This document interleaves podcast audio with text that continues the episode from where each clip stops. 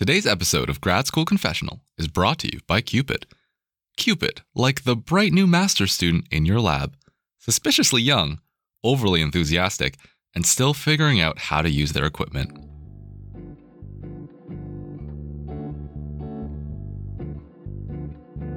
You're listening to Grad School Confessional, a podcast that explores the good, bad, and ugly of graduate school, directly from graduate students themselves. I'm your host, Dr. Yoa Sway. From awkward supervisor interactions to reviewer two horror stories to convincing your parents why grad school was a good idea, we read out the confessions of graduate students from all over and chat about the realities of pursuing higher education. I'd like to welcome back my co host and the person most likely to be my wife, Anna. Anna's a PhD candidate studying digital health, a field where researchers ask, What is love? Baby, don't hurt me. Don't hurt me? No more. I want to hurt you. Well, speaking of hurt, today's episode is all about dating in grad school and how it may or may not be possible. So, what are some notable experiences that you have of your friends dating in grad school or you dating in grad school? Hmm, nothing comes to mind. Nothing that stands out in particular. nothing. No, not really. No. No, no, no, no notable uh, uh, esteemed bachelors that you might have met in a quantitative research methods class. I mean, not esteemed bachelors. Ooh, that one hurts actually. um, so for our viewers, or I guess our listeners that don't know, Anna and I met in well, I guess in your master's and in my PhD in a quantitative research methods class. Through no fault of my own. I think it was kind of a cute story. I sat in front of you in the first day because a friend that we both knew sat across the aisle and didn't want to make room for me to sit next to him. And so I sat In his defense, he's quite big. he's quite large. and and so yeah, I just kind of like hung out in front of you and was trying to be all cool and I don't know. Clearly it worked. You fell asleep every single class. It was a quantitative research methods class. Of course I fell asleep every class. Oh, you fell asleep because it was after lunch. That's true. Although to be honest, you didn't help either. I remember you would bring in like these muffins or brownies and you'd like pull the whole mm, I brought too much. Do you want this one? And me just being like the starving grad student, I'm like, yeah, yeah, go down. Cookie monster. And then you fall asleep. Yeah, and then I would fall asleep because of it. So, you know, here we are. True love. but before, you know, before I met you, I actually did see a couple of girls in my master's. I know, thought, scandalous. I thought you were saving yourself for me. you know, in a manner of speaking, I suppose. I never married any of them, so that I know of. that you know of. There's some illegitimate children running around. No, I'm kidding. They're not running. Not no. Uh no, I've definitely had a couple of interesting experiences. I think when you're dating in grad school, one of the hard things is that you're on campus, right? And this is before COVID, so everyone's walking around maskless, right? But the student population is very much more undergrad focused, right? Like you've got like 80% undergrads, 20% grad sure, students. Sure, yeah. And so like the people your age that you can be like, hey, you know, we should get together. It's, you know, you're already kind of like trying to play the odds a bit. And then, you know, you have to play the the tricky thing of am I potentially going to TA you slash TA do I TA you right now sort of thing? Or like do I know you and you know someone who I TA? You know what I mean? Yeah, graduate school is very incestuous. My concern dating was like, well, okay, first of all, I came into graduate school being very explicit about wanting to have a grad school boyfriend because I thought it would be super cool to meet up and get coffee and talk about grad school things. It was super cool. It was super cool, except it was just us sitting there groaning about how research was garbage. Yeah, yeah. Um, and then the second one was like, well, I don't want to date somebody who's doing a master's because most master students were like 22. Ugh. I was 25. Accidentally, I ended up dating somebody Okay, I'm not that much younger. younger. right place, right time. That's what I'm going to say. Okay. But my second concern was I didn't want to date somebody who was too far ahead of me in graduate school because they mm-hmm. would graduate way earlier and feel superior about themselves because they got a doctorate. Unfortunately, that's exactly what happened. Okay, I don't feel superior. I'm pretty sure that's just something that you come up with. Anyway, Anyway, well, our stories today definitely highlight the struggles of being a grad student, trying to juggle a relationship and a degree, as well as the difficulties that come with being uh, single and ready to mingle. Our first story comes from a grad student who recounts a relationship they had where ideological differences between them and their partner led to some intense results. They write I moved to a small town, almost sight unseen, to complete my master's. I met someone on a dating app and we hit it off.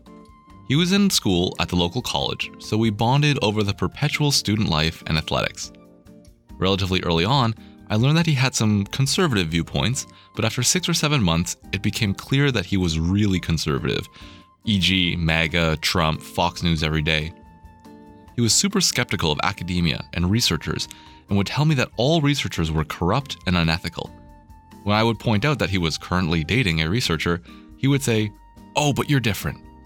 This wore me down to the point that I had serious imposter syndrome and felt like my future was not in academia, despite encouragement from my committee to pursue a PhD.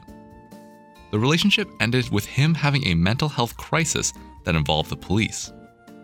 I decided that I needed to move back home for a fresh start and was telling my PI about my decision when the police called and asked for a statement. When I got off the phone, my PI then told me about a time she asked her abnormal psych prof for dating advice while she was in her undergrad. My PI is one of those hot and cold profs where you're never 100% sure where you're going to get. Although I had worked for them for a while at this point, it was very weird to lay the whole story out in front of them, but now I get a chuckle every time I think about their dating story, and I'm currently in a PhD program. Imagine getting imposter syndrome from like a MAGA supporter. I mean, it could it could happen to you, not not you It- specifically. It, literally can't unless you're about to confess something. no, no, definitely not. Um, but I think it's it kind of highlights the influence that your partner can really have on you, right? Like Mhm. this person was clearly, by all indicators, doing well in their graduate degree, and the person they were with was like, "Yeah, but what you're doing is like not ethical, or it's like a lie." And I I struggle to understand how this person can even like position most research as unethical given how much ethics it goes through. oh my gosh, yeah. If anything, I feel like research is the opposite. It's like incredibly slow as compared to you know what it could be. You know what I mean? Like we go through ethics, we go through this research like conception process, we have to go through recruitment. Like if we wanted to be really unethical, I've always thought we would just pay people to do our study. Or better yet, we just make up data. Like why bother going through we already pay people to do our study. Yeah, That's yeah, yeah, but like like to a point, to a point. That's more just like a compensation for your time. I mean like I'll give you 200 bucks to do my study, you know? Like that's that's that's financial bribery Still- basically. I always it makes me think of those like psych studies where they got people to like electrocute each other. And I'm just like, man, I did my PhD in the wrong you know how some people are like, I was born in the wrong era? Yeah. And I'm like, I started doing research in the wrong era. like I think it to shock some people. Okay, I, I I feel like psych departments up till like the early '90s were a bunch of white dudes sitting around being like, "I bet we can get them to shock oh, and then then someone just invented the ethics part, and you're like, oh, you're no fun. Damn it! yeah. Make research great again. Yeah. oh my gosh. Um, but it's also funny though too, because you know I can understand to an extent there are researchers that are kind of bad and corrupt. Like, do you remember the Andrew Wakefield study, the the autism one, where Yeah. basically you know the whole paper that he had put out was saying that you know children who were given the MMR vaccine were um, more likely to demonstrate signs of autism at you know this certain age.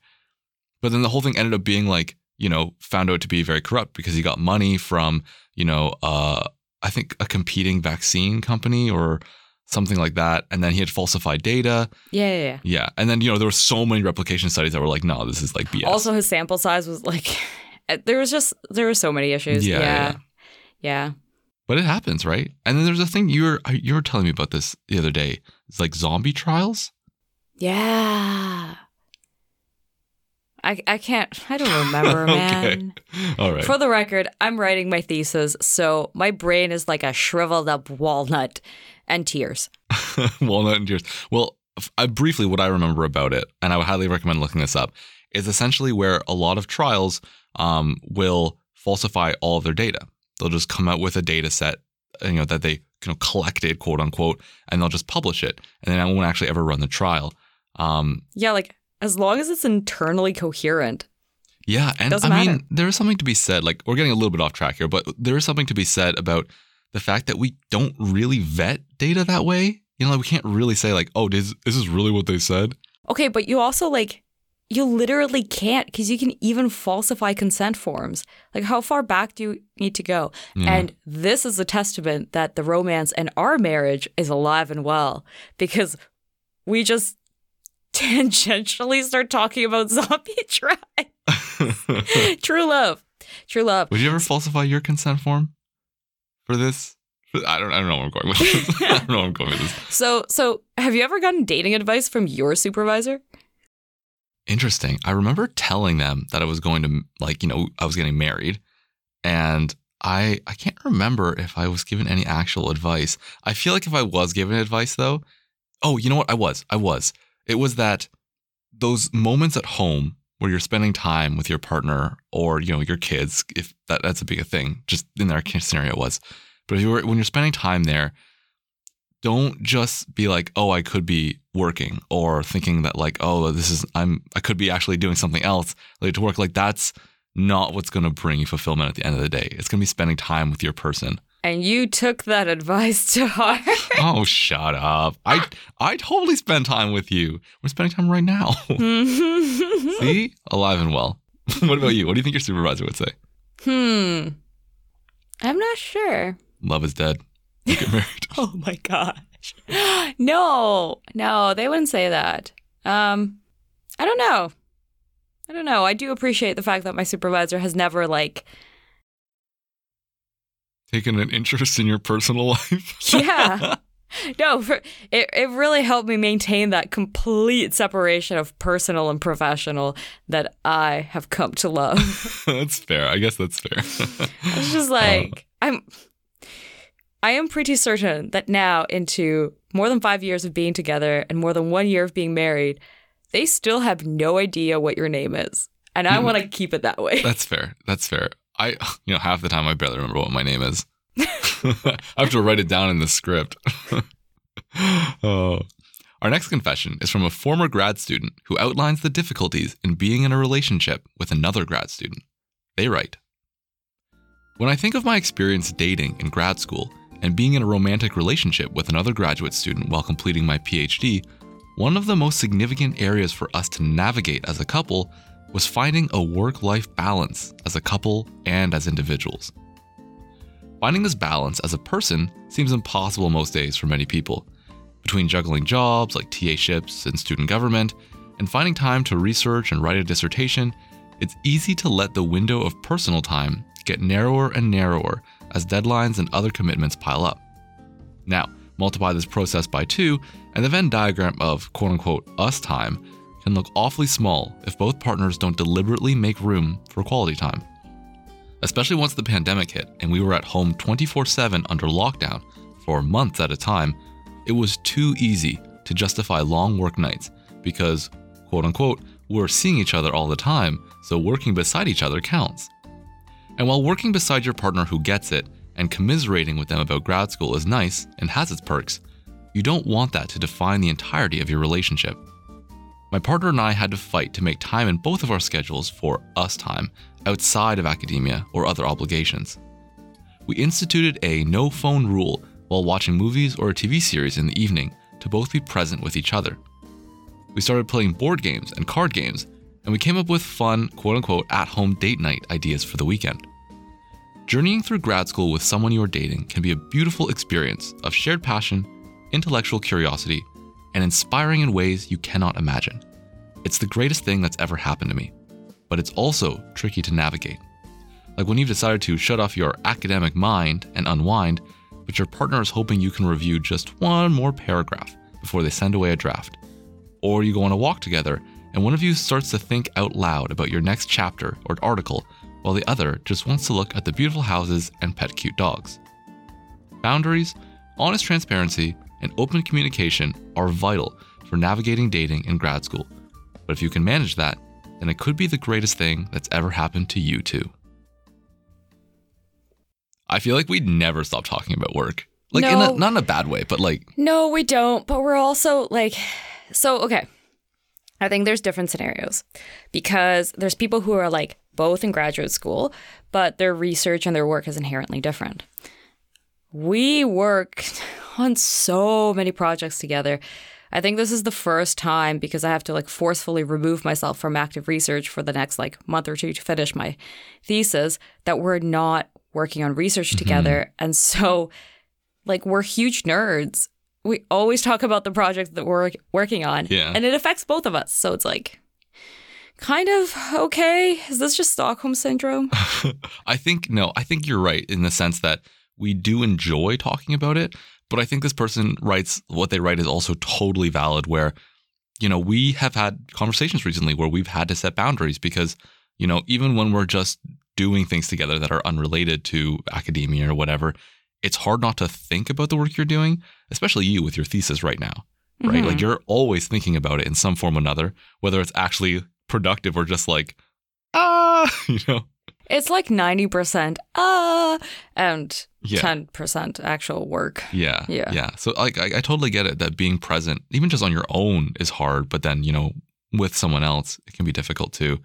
The pandemic, I feel also has definitely thrown a lot of people out of whack here. Because for me, it was the physical uh, act of going to campus removed me from the Me. work from like my life. removed me, yeah. Removed the you from. so when I was at work, it was like easy. I could just focus. There was nothing else going on. And then when I came home, it was like, okay, I'm I'm done. But now it's like, well, I'm never done. yeah, we converted this office into or this bedroom into an office, and then we also have like three other desks in this house where we can work at. Every surface can be a work surface. yeah, it's like what's what are some cute at-home date night ideas? See where other married couples are like we have a goal to have sex on every surface in the house. We're like we want to write a paper on every surface in the house. like I Maybe have not the toilet, but like I get what you're saying. like I have checked my email and written emails or done revisions while making noodles on the stove and just holding my laptop in my arm. Yeah, no, probably not the safest thing. I'm pretty sure, like specifically in home ec classes, they're like, don't do that. Yeah, probably. But do we actually have fun at home date night ideas? That's an interesting question. Um, Cleaning up dog vomit is not one. yeah, no, that's neither fun nor date, nor uh, really an idea. It really just It's just not our- parenting. yeah, just happens. Um, I don't know. Okay, so like thinking about this, I think the f- my favorite thing that we've done was watch Planet Earth and actively comment on everything. oh yeah, yeah, yeah, that was fun. That was fun. That was like the best. and then I don't know, like I like the idea of I think we've had conversations too about when we're watching stuff not being on our phones, not you know being distracted and actually like enjoying the same I guess content together. It's amazing because with technology, you could be doing something completely different. Like we are not, we're both watching the same movie, but we're not both watching the same movie, you know? yeah, like how many screens can you put in front of the other screen? That's just like phone, iPad, TV, and then like you'll get Google Glass like eye contact or something. You'll just be like, how many screens? yeah. Um, but I also think that instrumentally having a partner in grad school can be really helpful. Like for example, you know, me being a couple years ahead of you has been really good, I think, in terms of showing you what not to do in grad school. It's been helpful. Yeah. It's been helpful. Do as I say, not as I do. yeah, but also I like totally changed my mind on the whole. I shouldn't have dated somebody who was two years ahead of me in their PhD Mhm. because now that I think that you and I could have been writing both of our doctoral dissertations Oh, no, at the same time, I think we would have just shriveled up and died. Like, yeah, we would have like probably gotten divorced or something. yes, there's there's no argument. Like, yes, we would have gotten divorced. so I guess in a way, I'm glad that you know I was able to finish up and kind of be like, don't do what I did. Don't try and write your thesis in three months. Don't write your thesis during a global pandemic. Well, that's kind of out of your control, but Both of us have written our dissertations during a global war. You'll pandemic. probably defend virtually. Friend. And then you can. oh, anyway, our last story is written by a master's student who describes the difficulties in trying to date during the pandemic and one date that they wanted to zoom away from. They write Dating in grad school itself is rather limited compared to dating in your undergrad. There are fewer parties with fewer people at those parties, and at those small parties with those limited people, it seemed like I already knew everyone and had already labeled them as undateable. As such, the only way to meet novel individuals is in class. However, in the pandemic, flirting in Zoom is an art that I have yet to master, unintended. However, there was one girl in one of my classes that I was able to hit it off with rather well. We got to know each other in the discussion portion of the class that Zoom University now offers. In the breakout rooms, we would show each other what I like to call polite attention, a mixture of on screen camera eye contact and shallow head bobs. Needless to say, I scored a date after we exchanged numbers to further discuss the material. That being said, I was unprepared for the in person date. It was as if I was interviewing someone for a part time Netflix and chiller.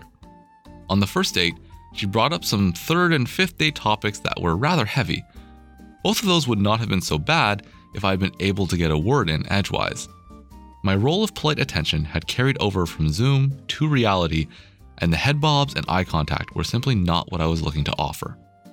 The real life interaction sobered me up to what kind of person I was dating, and after that date, we only ever saw each other over Zoom again. Yeah, I, I feel like the pandemic has really kind of thrown out a lot of social stuff. Like it's, I feel like we've got to practice again. Everyone's gonna have to like once this is all over. I need to be rehabilitated. yeah, yeah, yeah, exactly, exactly. They're like, ma'am, what are you trying to click? I'm like, it's not it's not muting. They can still hear me. How can, can I just can you just talk at two times speed, please? can I two times speed through this date? um, I think one of the other things too that like works with Zoom class that's nice, but it doesn't work with like these now in person lectures that you you can go to, is people are wearing masks. Sorry, you just did the like finger quotations of like these in person lectures. It's like how dare they? like a lecture. yeah, oh, yeah, that's like weird a to me. regular. It's a regular lecture. But you know, people are wearing masks now, and so like you only get to evaluate how like good looking a person is based on the top half of their face. And sometimes they don't match. Yo, sometimes they do not match. Okay, so that's why I feel like taking off your mask when you like exit a store or something is like the pandemic version of whipping off your motorcycle helmet Oh, and yeah, letting your yeah, hair yeah. flow. You're just like, I'm actually hot. and just like do the little head twirl. your mask just flies out. Save the, The turtles. turtles. That's one of the difficult things about dating now during the pandemic, not just in grad school, because you're like you don't know what someone's all about, you know, and you're like, do I really want to get COVID on a first date, right? Like if that's what you're in, or you know, if you have it, then like you're kind of stuck. Do I want to give it on the first date? it's only fair. It's only fair. yeah. I actually don't know um, if I would be able to tell if anyone in like a Zoom class would be hot or not. Like I'm literally just looking at myself the entire time. Who's a pretty bird? literally, like I just looking at myself. Also, I realized this the other day, and I didn't know this was a thing. You know how in Zoom you can mirror your video so that like it works better, like you can kind of see yourself how you would see yourself. Uh huh. It doesn't mirror your video on other people's thing. So other people's computers see you as your unmirrored self, your unmirrored, uglier self. Yeah. I never do that. I don't. You don't need, mirror your video? I don't want to ruin my day. No, mirroring your video is how you see yourself in the mirror. Like, so it's what you see as being Versus yourself. if I didn't do it, it's how other people see me. yeah. Oh, I am a pretty bird. All right. I could have told you that.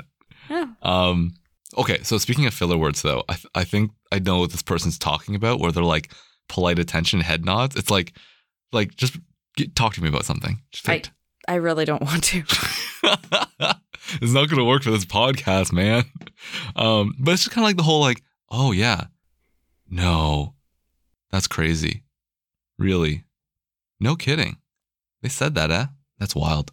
Like, you know what I mean? Like, just that it doesn't you're not saying anything, but you're still kind of contributing.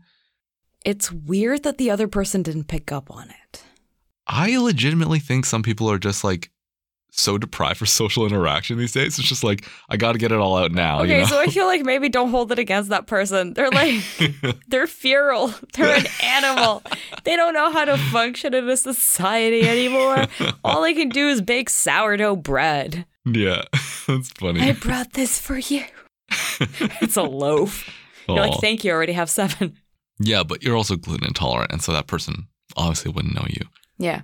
Also, I'm married. so if they decided to bring anything man, to a date, All I'm saying is just because there's the goalie doesn't mean you can't score. only if you're good. It's true. The goalie is sleeping on the job though. Every day from noon to 1.30. okay, let's not advertise that. oh, dating and romantic relationships are undoubtedly important, but when combined with the stress and demands of grad school, a partner can be both a welcome blessing of relief and a curse of interpersonal conflict. Combined with a global pandemic, and you would be hard pressed to want to date at all. You've been listening to Grad School Confessional. I'm Dr. Yoa Sway. Thanks again to my co host, Anna. So, Anna, who's been uh, your favorite person to date since you've been in grad school? Hmm. Haven't you only dated me? I'm thinking. If you enjoyed the show, leave us a review on Spotify, Apple Podcasts, or iTunes so that others can benefit from our mediocre advice. Please also share us with your social network, subscribe to our YouTube channel, and follow us on Twitter at GradConfessing. And if you have a confession you'd like to make, please use the anonymous link in the description or email thegradschoolconfessional at gmail.com. We're waiting for your funny, interesting, or controversial confessions. Until next time, in the name of the Father, the Son, and the Principal Investigator, Amen. What is love? Baby, don't hurt me. We're getting a divorce. Don't hurt me.